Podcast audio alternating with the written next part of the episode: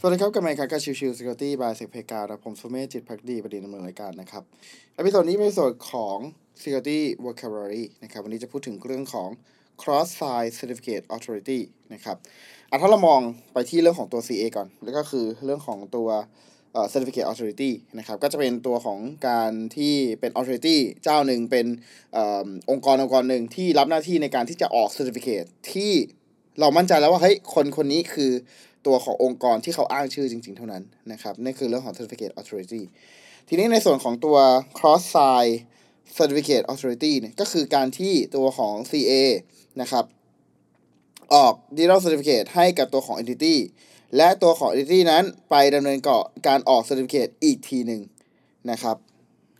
ซึ่ง ในเรื่องของการทำตรงนี้ส่วนนี้เนี่ยเพื่อเป็นเหมือนกับการกระจายในเรื่องของ CA นะครับแล้วก็เวลาที่เราเป็นเอ่อตัวของ sub CA อีกทีหนึ่งอะพูดง่ายๆคือเรามี trust CA ที่เป็นตัวหัวอยู่เนาะแล้วเราเป็นตัวของ CA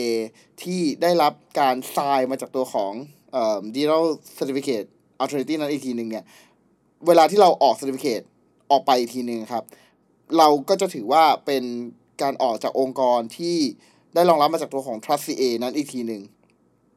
นะครับนั่นหมายความว่าตัวของ certificate ที่ออกจากตัวของ cross site certificate เนี้ยก็จะถือว่าเป็น part หนึ่งของตัว CA นั้นไปด้วย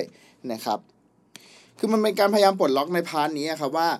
ถ้าสมมติเป็นตัว CA เกิดมาใหม่เป็นองค์กรใหม่เลยนะครับ แล้วทีนี้เนี่ยตัวขององค์กรนั้นเองเนี่ยยังไม่มีการทรายจากตัวของ root CA มันก็เลยกลายเป็นประเด็นว่าเอ้ยตัวของ CA นี้จะเชื่อถือได้ไหมนะครับเขาก็เลยมีการพยายามจะให้ตัวของ CA ออกตัวของอขออภัย trust CA ออกเซอร์ให้กับตัวของทางตัว new CA นั้นด้วยนะครับ เพื่อจะให้เป็นการอ้างอิงกันว่า เฮ้ยเนี่ยที่นี่เชื่อถือได้นะอะไรประมาณนั้นนั่นเองนะครับนั่นหมายความว่าอะไรหมายความว่าถ้าสมมุติว่ามีองค์กรใดองค์กรหนึ่งมาให้ sub CA เขาออก certificate ใหม่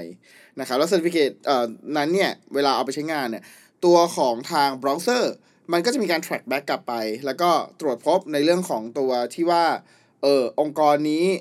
มันมีความ trust ได้จากตัวของ CA ที่เป็น CA เก่าแล้วที่เป็น trust CA เก่านะครับ มันก็เลยกลายเป็นว่าโอเคเชื่อถือได้ อะไรประมาณนั้นนะครับ ซึ่งใน part นี้เนี่ยเป็น part ที่อย่างที่แจ้งครับว่ามันคือการกระจายความ trust นั่นแหละ กระจายความเชื่อถือออกไปนะครับ เป็นเหมือนกับการต่อต่อต่อทอดๆกันอะนะครับ CA 1 CA 2แล้วก็ตามที่ดีตัวของ certificate อะไรประมาณนั้นนะครับ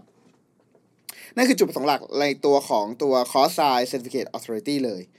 นะครับ โอเคก็ประมาณนี้ครับสำหรับ episode นี้อยากให้เข้าใจเรื่องของ cross-signed certificate เพราะว่าในสัปดาห์นี้จะมีเรื่องของออการพูดถึงเรื่องของการใช้งาน cross-signed certificate authority ในการ attack ด้วยนะครับ ก็หวังว่าจะเป็นประโยชน์กับใครหลายๆคนที่อาจจะไม่เคยได้ยินคำพูดนี้มาก่อนละกันนะครับ ขอบคุณทุกท่านที่เข้ามาติดตามแล้วพบกันใหม่สำหรับวันนี้ลากันไปก่อน สวัสดีครับ